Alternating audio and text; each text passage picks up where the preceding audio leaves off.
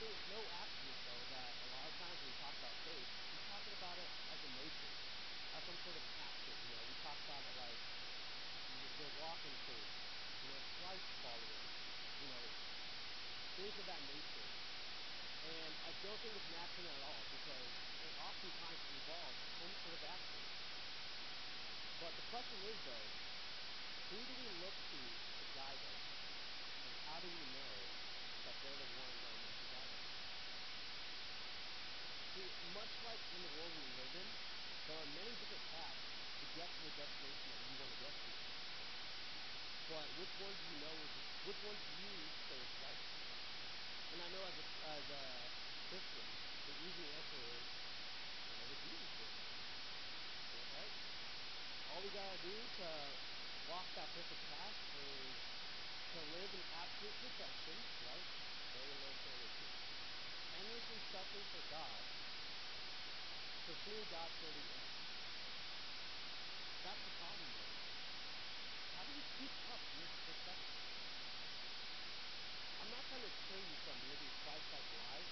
Well, what I am saying though is we gotta be realistic because if we're not, it becomes incredibly disheartening and incredibly hard on ourselves. And so this is why I think we ought to think of what the author of tonight's passage says. Uh, let's see.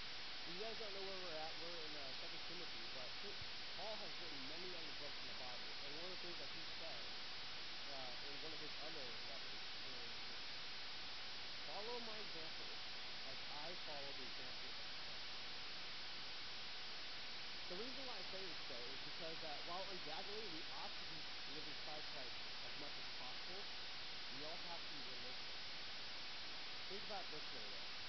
Much like what I talked about a few weeks ago, Paul is saying this when he talks about his early past and his transgressions and his sins.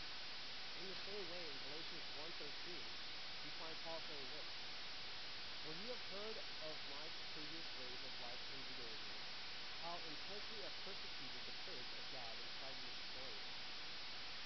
See, he is literally going after the people that he is now trying to work with or save. And the thing is, to the point where the apostles who were alive with during that weren't even sure if this guy was real. They're well, isn't he the guy who just killed a bunch of other Christians? How do we know that he's the person with us? How do we know that he's not going to trick us into something? But Paul reminds us in his early books, uh, you know, turn with me. You missed it, it was in uh, chapter 1 of 2 Timothy. For this gospel I was appointed a herald and an apostle and a teacher. And for this reason I suffer as I do. But I am not ashamed. For I know the one in whom I have put my trust. And I am sure that he is able to guard until that day what I have entrusted in him. Paul isn't afraid to admit that his messy past. Paul isn't ashamed of it. He knows that it's something that God gave him to do great things. He doesn't let his past deter him from Christ. And I know I already spoke about being bold about your story and sharing it with others. That's not tonight's point. Tonight, I want to talk about who, why is it that we should listen to Christ? A quick disclaimer though, I just want to say out loud. We're not here debating following Paul. No, like that's definitely. You all know that for. What I am saying though is that we should be using Paul as a as a waypoint. Why? Because he's also following the same Christ that we're trying to follow. So he's already ahead of us. He already has done much more than I think most of us can say. If you've done more than Paul, though, like definitely, you know, make yourself known. We got some problems. Some people need some letters written to them. If you're out there, Christians out there. but what I'm getting at is we should be using Paul as a waypoint of how to get to Christ. And why do we follow Paul, though? In our main passage tonight, he talks about exactly that. He starts it off with saying this in 2 Timothy 3, 10, and 11. my way of life, my purpose, faith, patience, love, endurance, uh, persecutions, sufferings, and what kind of things happened to me in Antioch, Iconium, and Lystra. The persecution that I endured, yet the Lord rescued me from all of it. Paul was flipping. Paul was either being kicked out of the city or getting stoned or left for dead. And, well, not to be confused with the modern definition of getting stoned. Now, the stoning Paul was getting is quite different than the 2020 version. It's much less enjoyable. Uh, but you do enjoy that kind of stuff, we got lots to unpack there. So I I suggest you go find uh, Pastor Paul and tell him to talk about that because we definitely to unpack that but Paul was always being kicked out of cities. Paul was always getting in trouble with whatever government leadership was there. But yet Paul says this, I endured, yet the Lord rescued me from all of it. See, the thing that Paul lists out in the beginning of his letter is the hallmarks of a Christian life and faith. And one of them starts off with faith defined as trust. That we have in God and in Christ is to do the things that he said he would. We trust that God will do exactly what it is that he said he would. We've never seen God, let alone we've never even seen Jesus. At least the early Christians, they might have had a chance to see Jesus speak in person, we don't even have that. But that's why our faith defines our trust in God.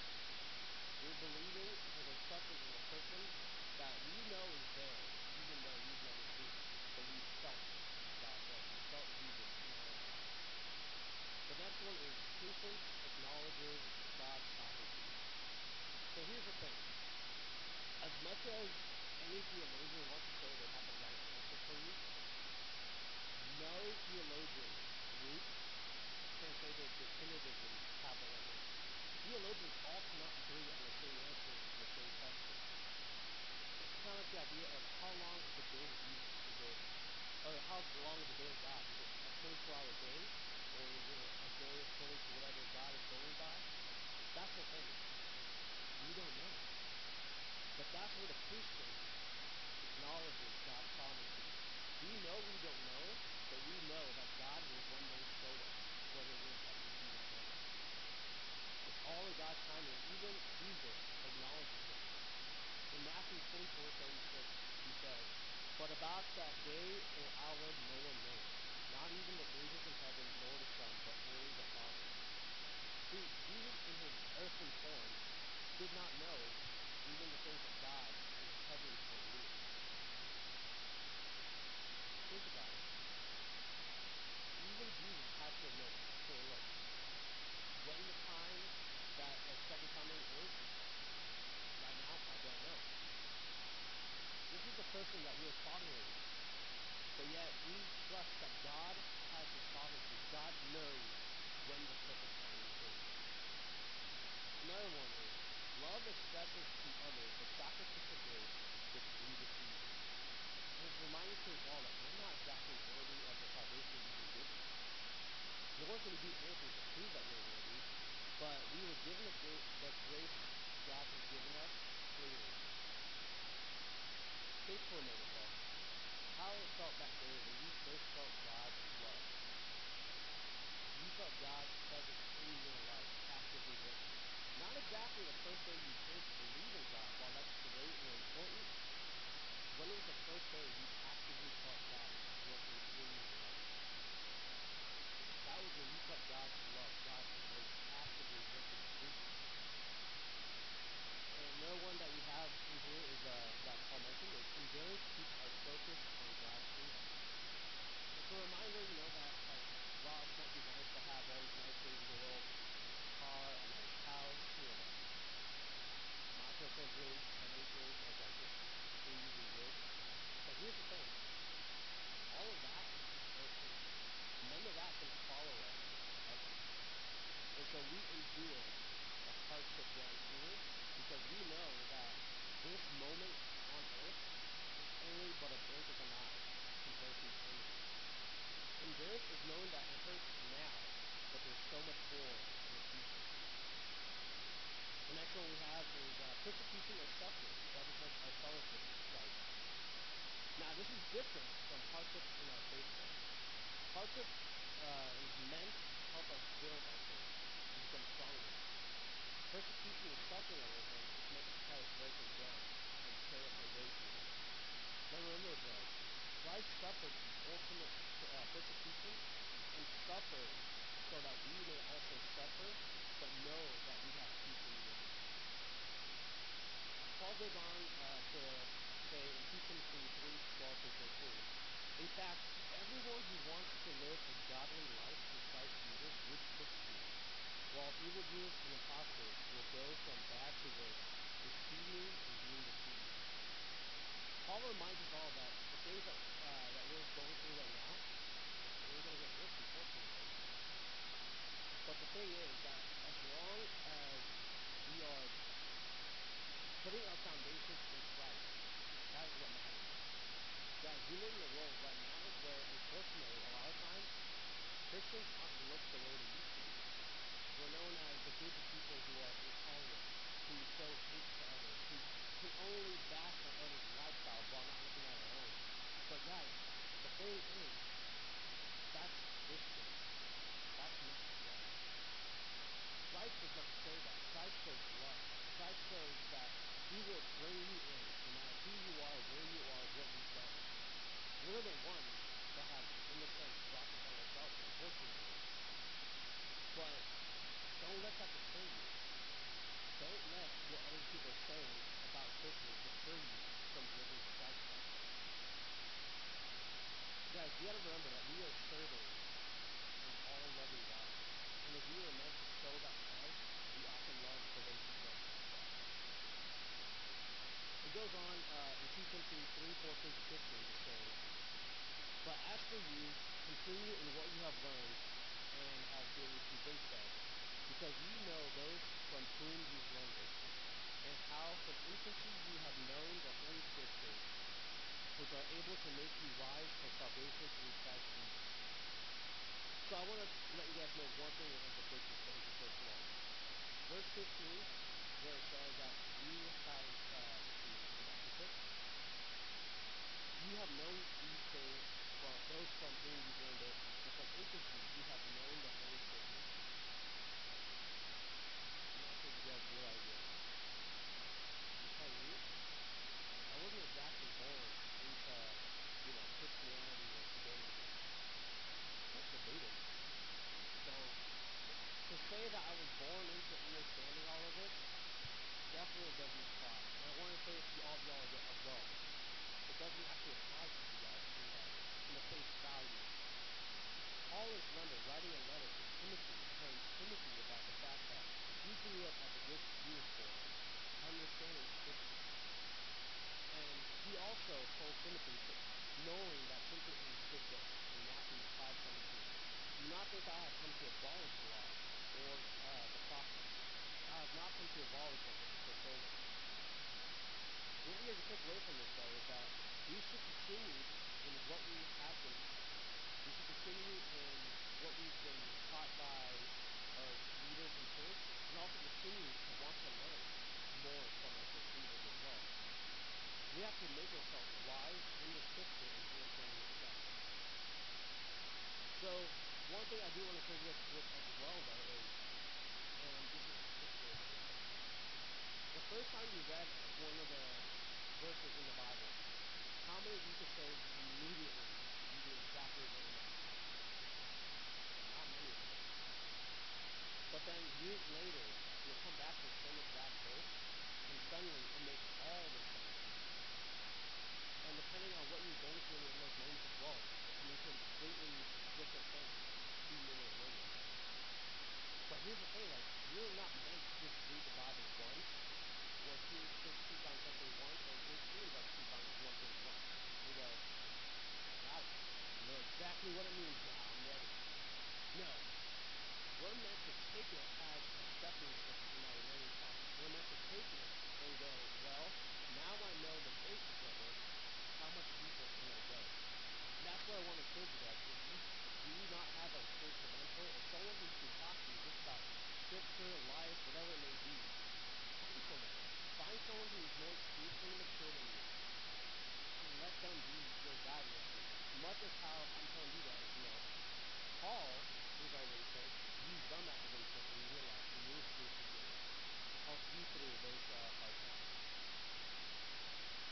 portion of the text that uh, Paul runs Timothy with, it is 2 Timothy 3.16 through 17, where it says, All scripture is God-breathed and is useful for teaching, rebuking, correcting, and training in righteousness, so that the servant of God may be thoroughly equipped for every good work.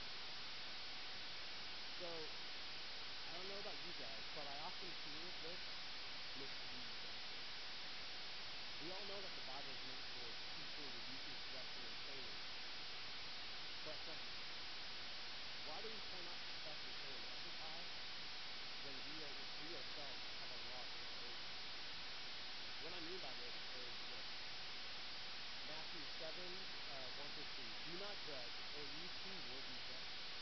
For in the same way you will judge, uh, you judge others, you will be judged, and with the measure you use, it will be measured to you. Because we so often use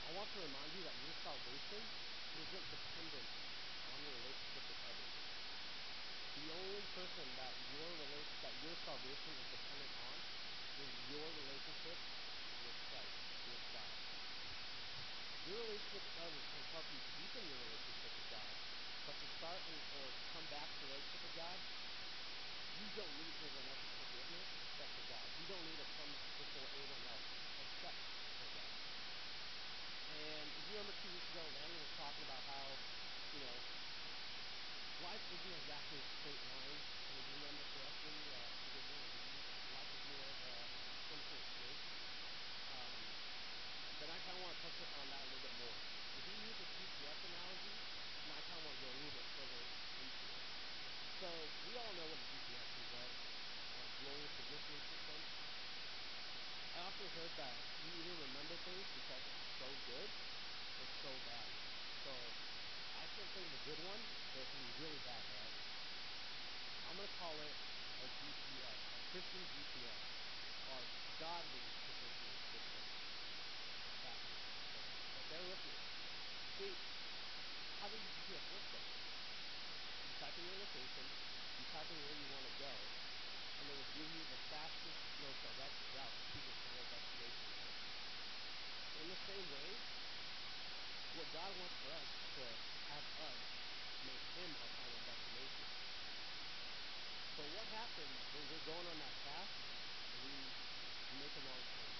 Go left, we go right, whatever it may be. What does the GPS do?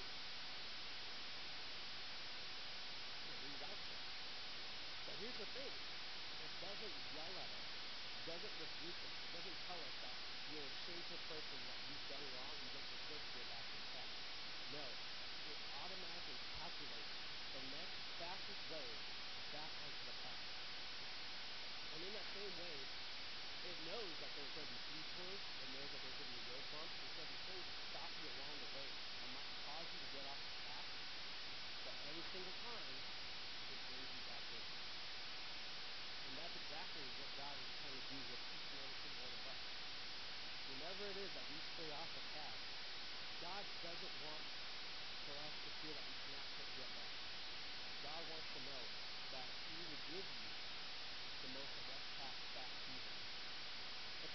quick today, though, I want to just say quick disclosures. Whether by others or intentionally or accidentally, one thing that someone has said to you that might have come off the wrong way, that pushed you away as well, it could have been misunderstood. I'm not trying to give them a pass on it, but don't let that be the determining factor of dismissing God from Bible. Just remember that you are worship. God sees you as worship, and that's why God is trying to get you back to them. And you know, as I said before, one thing that I think stops many from feeling okay with following their their God's positioning system. I'm not talking about that, by the way. To is like the feeling they're not worthy of coming back. But here's the thing: whether it's the first time coming back to God, second time, seventy seventh time, God will always accept you back in the same way.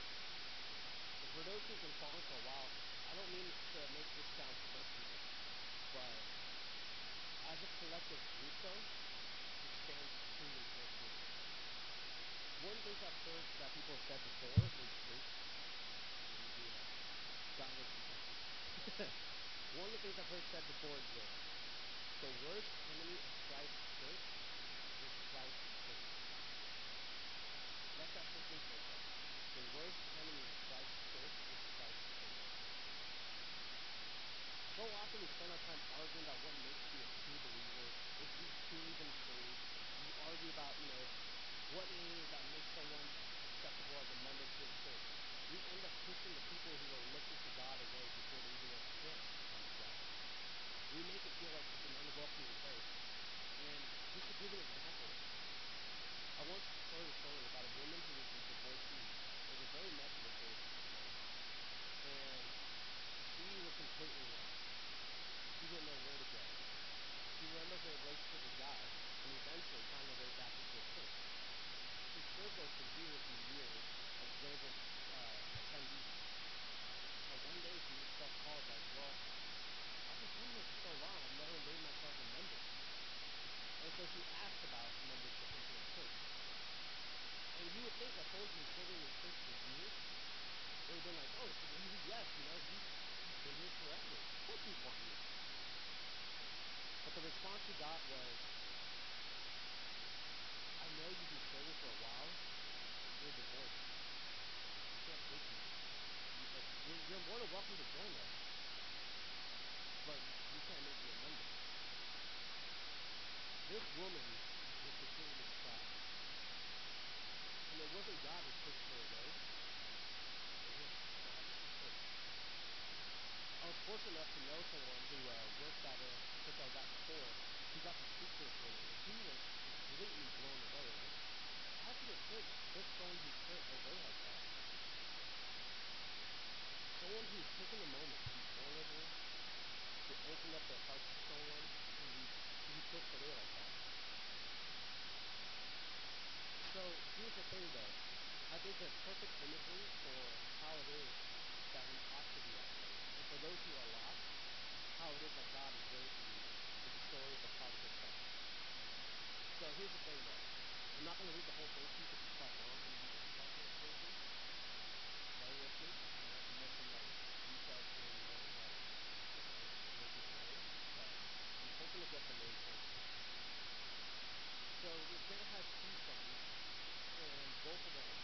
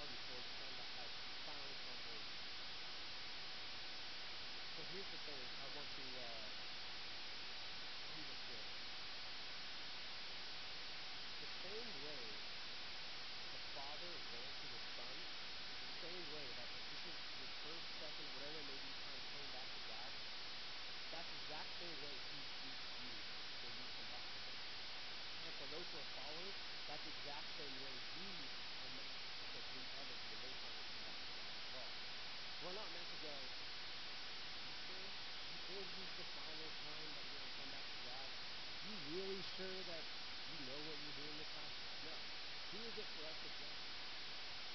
If the Father celebrates, we celebrate with Him. And much like the, imagery of the one and the 99, the shepherd leaves his herd to look for the one and bring him back. And when found, they rejoice and celebrate. And that's what we're meant to do as well. So if you're interested in looking through uh, the story of the prodigal son, um, I highly encourage you guys to do so. It's actually in Luke 15, 11 through 32. And if you're a believer, though, what we're meant to gain from that is that we're supposed to the same as God in those moments. But you don't celebrate for what? Like, you're going to, uh, so one final question for you guys, though, before we actually close out. And feel free to answer this one. Uh, I know a lot of you guys are parents here, have children, grandchildren. My question is, when does a baby belong you?